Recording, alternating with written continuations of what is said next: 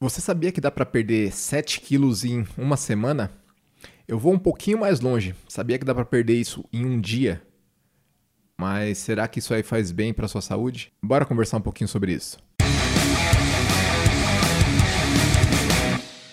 Fala galera, beleza? Meu nome é Rafael Figueiredo, eu sou personal trainer. Vamos conversar um pouquinho hoje aqui sobre perder peso e perder peso muito rápido dá para perder muito peso muito rápido. Eu vou dar um exemplo para vocês. Se a gente pegar, por exemplo, os atletas de MMA, atletas de luta, eles chegam a perder em uma semana mais de 10 quilos, em um dia, como eu falei antes, perdem 7 quilos, depende muito do atleta, é óbvio.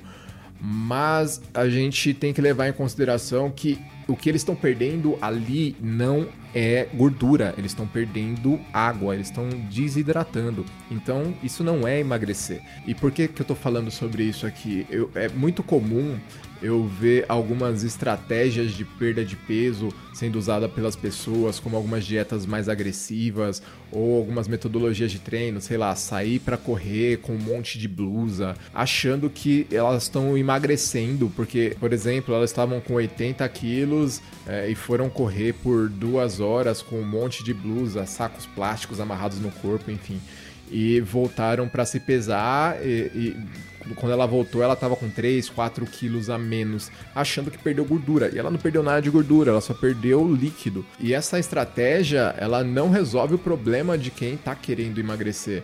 Porque você vai precisar repor esses líquidos, você vai precisar beber água novamente e vai ganhar tudo de novo. E além de não resolver o problema, ainda pode ser perigoso para o seu corpo. Quando eu falei no começo que tem atletas de algumas modalidades que realmente perdem muito peso, um, isso não faz realmente bem para o corpo deles, eles sabem disso, eles têm consciência disso. É uma estratégia para lutar que eles vão perder eh, essa, esse líquido um dia antes da luta para tentar lutar com pessoas menores que eles, mas o outro atleta também vai fazer, então no fim das contas não muda muito. Mas voltando ao nosso assunto aqui, os atletas usam isso com consciência de que isso não é algo benéfico para o corpo deles, pode ser benéfico para a profissão. E quando a gente está pensando em emagrecimento, em geral a gente quer resultados estéticos, mas a gente tem que pensar na nossa saúde e na sustentabilidade desse processo. Então, ao invés de buscar essas estratégias miraculosas para perder peso muito rápido, quando você vê um, um vídeo ou um, uma postagem, uma matéria de revista falando como perder peso em tempos extremamente curtos, normalmente eles vão acabar indo para alguma técnica dessa de desidratação ou, ou algo que em geral não vai fazer tão bem para o seu corpo.